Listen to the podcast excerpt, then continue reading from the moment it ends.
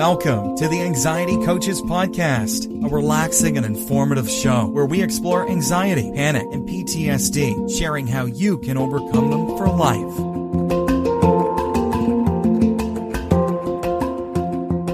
Aloha! Welcome back to the Anxiety Coaches Podcast. Today we're going to be looking at healing the anxiety of time. So let's get started. Let's talk about these tips that Lama Surya Das has in the back of his book. And I have been a big fan of his for many years. And so I'm hoping that you will check out his book and his other things that he has, both uh, in hard copies and uh, they're also on audio. And so one of the things, we're just going to dive right in, but one of the things I want to say before we get started is time is such an issue for so many people that it's probably a good thing that we dive into it a little bit and talk about it because it's one of the things that we can control. We can control our time, we can control our relationship with time, and how we look at time. So, uh, just like we talk so many other you know, in so many other podcasts, it's our relationship to things and our perception. So, time is something that we really can look at a little bit differently and actually use in some of our practices for healing our anxiety. Many people I talk to, their anxiety comes up even more when they feel pressured, right? So, let's look at some ways that we can change this up a little bit and maybe not feel that pressure and therefore eliminate some of our triggers. One of the things that Lama Surya Das talks about is rest in the breath while letting go of all thoughts, concerns, plans, worries, and preoccupations. Well, that sounds like a little bit of meditation to me. And it always sounds easier than it is, or actually, it doesn't sound easy at all when you think about letting go of concerns, plans, worries, and preoccupations. But if we just take a conscious moment or two and rest in the breath, that we can actually let go of some of those things. And so, one of the things I like to have people do is to have a particular place or time or action that you're doing where you can do this, where you can take three conscious breaths. And when your focus is on your breath, you will not be giving attention to your thoughts, concerns, plans, worries, or preoccupations. And so, you can actually achieve this. So you can do this when you get in your car to go off for the day. You can do it at your lunch hour before you begin to eat your meal. And you can also do it simple times like when you're laying down in your bed at night, finally closing your eyes. Three conscious breaths and letting go. Another thing he talks about is being mindful of the physical sensations that we're feeling in the moment.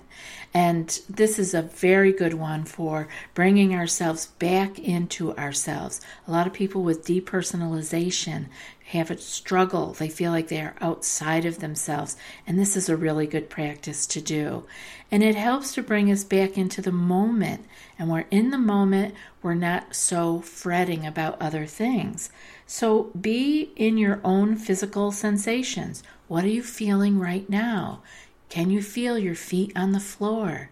Can you feel your seat in the chair? The fabric of your clothing. This can be using our senses, as we talk about in other podcasts, using our senses to bring us into our body. The next thing that he talks about is um, to feel the good earth beneath your feet or the seat that cradles you. So, again, this relates back to the previous one where um, we were using our physical sensations, right? So, this is just a practical way of doing it. Feeling our feet on the earth or the floor, even the sock in our shoe. Another one is to, he mentions to use um, a mantra or a, I say a prayer or a chant, a, a phrase, a simple phrase or word, your mantra, again and again with pure, undivided concentration and focus. And this is using, Christians use the Jesus prayer. It's a beautiful way to have it said over and over again. You can pull in your favorite saint's prayer. You can use a chant or a mantra. If you were taking um, a formal meditation, you may have a, a mantra that you use. So to use this over and over again with pure, undivided concentration and focus. And I want to tell you a little story about this because I have had um, a particular prayer that I used to say over and over again when I was really struggling with my anxiety, and it got shortened. You know, we have the long version and then we have the short version, which I called my mantra. And what happens is you begin to say it over and over again. I used to say it when I walked. I began to use it in more positive times, using it as a touchstone for peace, a touchstone for me being conscious and aware. And so I used it over and over again. And when it came up in anxiety, I would use it. It would it would serve me. It would bring me back to those conscious, peaceful moments. And then the beautiful thing is sometimes you just wake up in the morning and it's going. It's just being repeated in the mind or in the heart. And so I really urge you to find a small prayer or a mantra, a chant, whatever suits you in your belief system. There's something for everyone. Find it and use it over and over. And like Sir Lama Surya Das says, to use it with pure, undivided concentration and focus. Next, he talks about making eye contact with another being and feeling compassion and loving kindness for whoever we are with. I like that plan. I like the idea of making eye contact because often we become so wrapped up in our minds, especially if we were having a moment of anxiety, a day of anxiety, or very much so if we're having a panic attack, we are not relating with anyone. We're in our own minds. And so this can be just a great practice when we're out in the world to make eye contact with other people, whether it be at the grocery store or whether it be with the people who are riding with you in your car or having conversation with over lunch.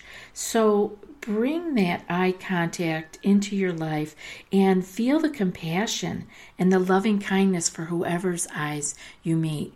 It brings you into other people's worlds. It brings you outside of yourself and of your mind racing with thoughts.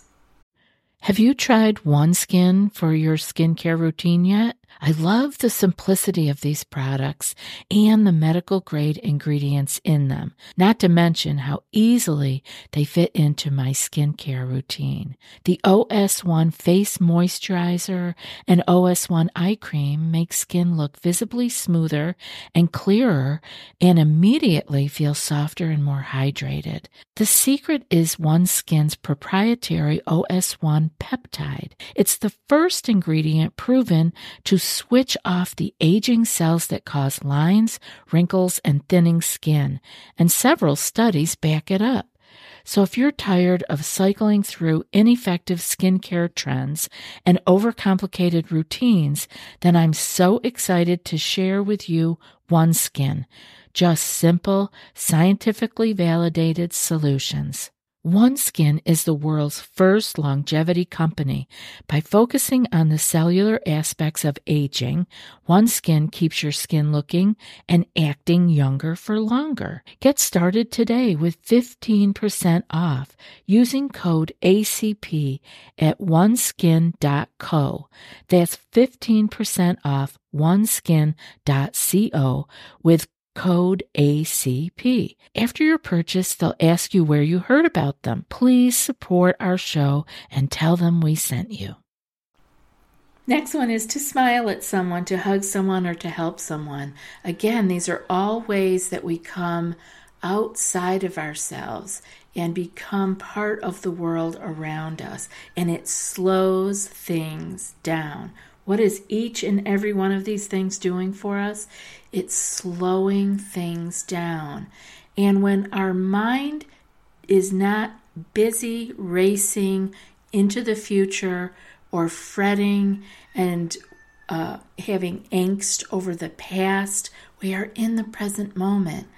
And the present moment expands when we're in it. It's kind of, I don't understand it, why it feels like that, but the more present you are, the more in this moment you are, the more time you seem to have. So, again, this is a way of expanding the time that we do have, is to be in the moment that we're actually in. The next one that he talks about is to go outside and make contact with nature through the sky, the clouds, you know, all of nature out there, our gardens, um, if a body of water, um, the earth, Again, the earth between our fingers, he mentions, or any other manifestation of the magnificent natural world. This is fabulous for clearing the mind and bringing us in to where we are in the moment. Now, I've been for very fortunate in my life, and um, when I lived in New York, I lived in a little tiny town on one of the Finger Lakes, and my store was right on the lake. And so when things were stressful, we had this huge picture window in the back that was overlooking the lake, and we were at the top of a 22 mile long lake, and you could just lose yourself in that beautiful view. Um, no matter how stressful things were, there was that clear, open space, and it was just calming. Now, I live in Hawaii and I'm fortunate to have the ocean to look at. I must be somebody who appreciates being near large bodies of water. So um, the ocean can be very clearing and don't even have to be in it or near it. Now I live up the mountain and so I have the view of the ocean. So it's about it's about um, what we can see. I can look out and see beautiful trees. Most of us can see the clouds we can go out and step out away from a building and look up. If it's daytime, we can see the open sky or the clouds. And if it's at night, we can take in those stars and the moon. Where is the moon tonight? It's somewhere different every single night. It's moved and um, is brighter or darker depending on which way it's going. And so, if we can take moments to appreciate these things of nature, it has a way of bringing us out of our thoughts again, out of our busy mind, and into the larger universe, into the world that is the mystery. And it gives us an expansion of the actual moment that we're in. You'll be surprised how you can feel like you've been lost in that for, oh, ages, and you come back and it's only been moments. But you got to really get some space. The next one he talks about is to read sacred words from the world's wisdom traditions and scriptures. I really like this too. Um, you can find your own favorite books.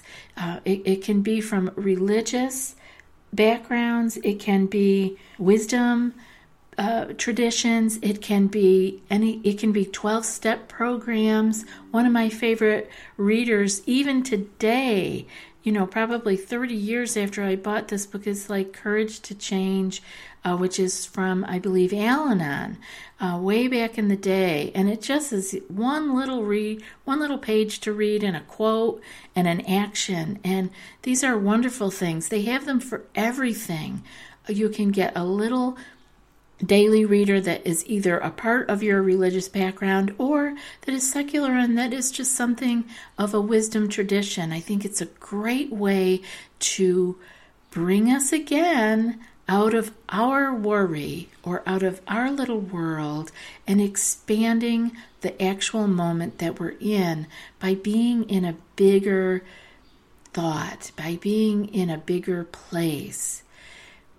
when we are only going forward with worry or backwards with angst or depression or forward with anxiety and we we could just really compress time. It's like it's all moving along much too fast. It's ticking along. Everything's happening. We have way too much to do, and now I got to rush here and rush there. Even in our very crowded, busy lives, which everyone has, we can take those small moments and do these actions. Take a little reading, take a moment to look at the clouds, to rest in our breath, or to chant a, a chant, a sing a prayer, just be outside yourself. And these don't need to take long at all. That's the beauty. Is it doesn't have to be a big deal. We don't need to take 2 weeks off for vacation. We need to take 2 moments, 2 minutes out when we get in our car and just breathe. Just take a moment. Be with our breathing, our conscious breath. Another one that he mentions is to take a break, a sacred pause, an honorable rest, he calls it, whether for um, Sabbath or just for an hour or two, uh, maybe once a week, if not every day. Well, this is just what I was talking about. There's the longer version of things, right? Or we were just talking about the shorter version, the moments. And I don't believe um, that it's impossible to find an hour or two to have special for yourself, or sometimes a full day. Here on Maui, we have a meditation group that meets with some very well known meditation teachers that happen to live here and they open their home maybe four times a year for a full day long meditation. And so for me, that's the way that I take a little bit of a special time for myself and go for a full day of silent meditation with other people. So again, it brings me out of myself into a larger community and a different energy than my usual day and it's quite healing. I almost think it's better than a big long vacation because there wasn't a lot of preparation, right? I didn't have to close up my work for two weeks and make big travel plans. Uh, sometimes many of my clients mention to me that vacation and travel is often more stressful than relaxing. So, if you find this happening, why don't you take a day or half a day for yourself once in a while?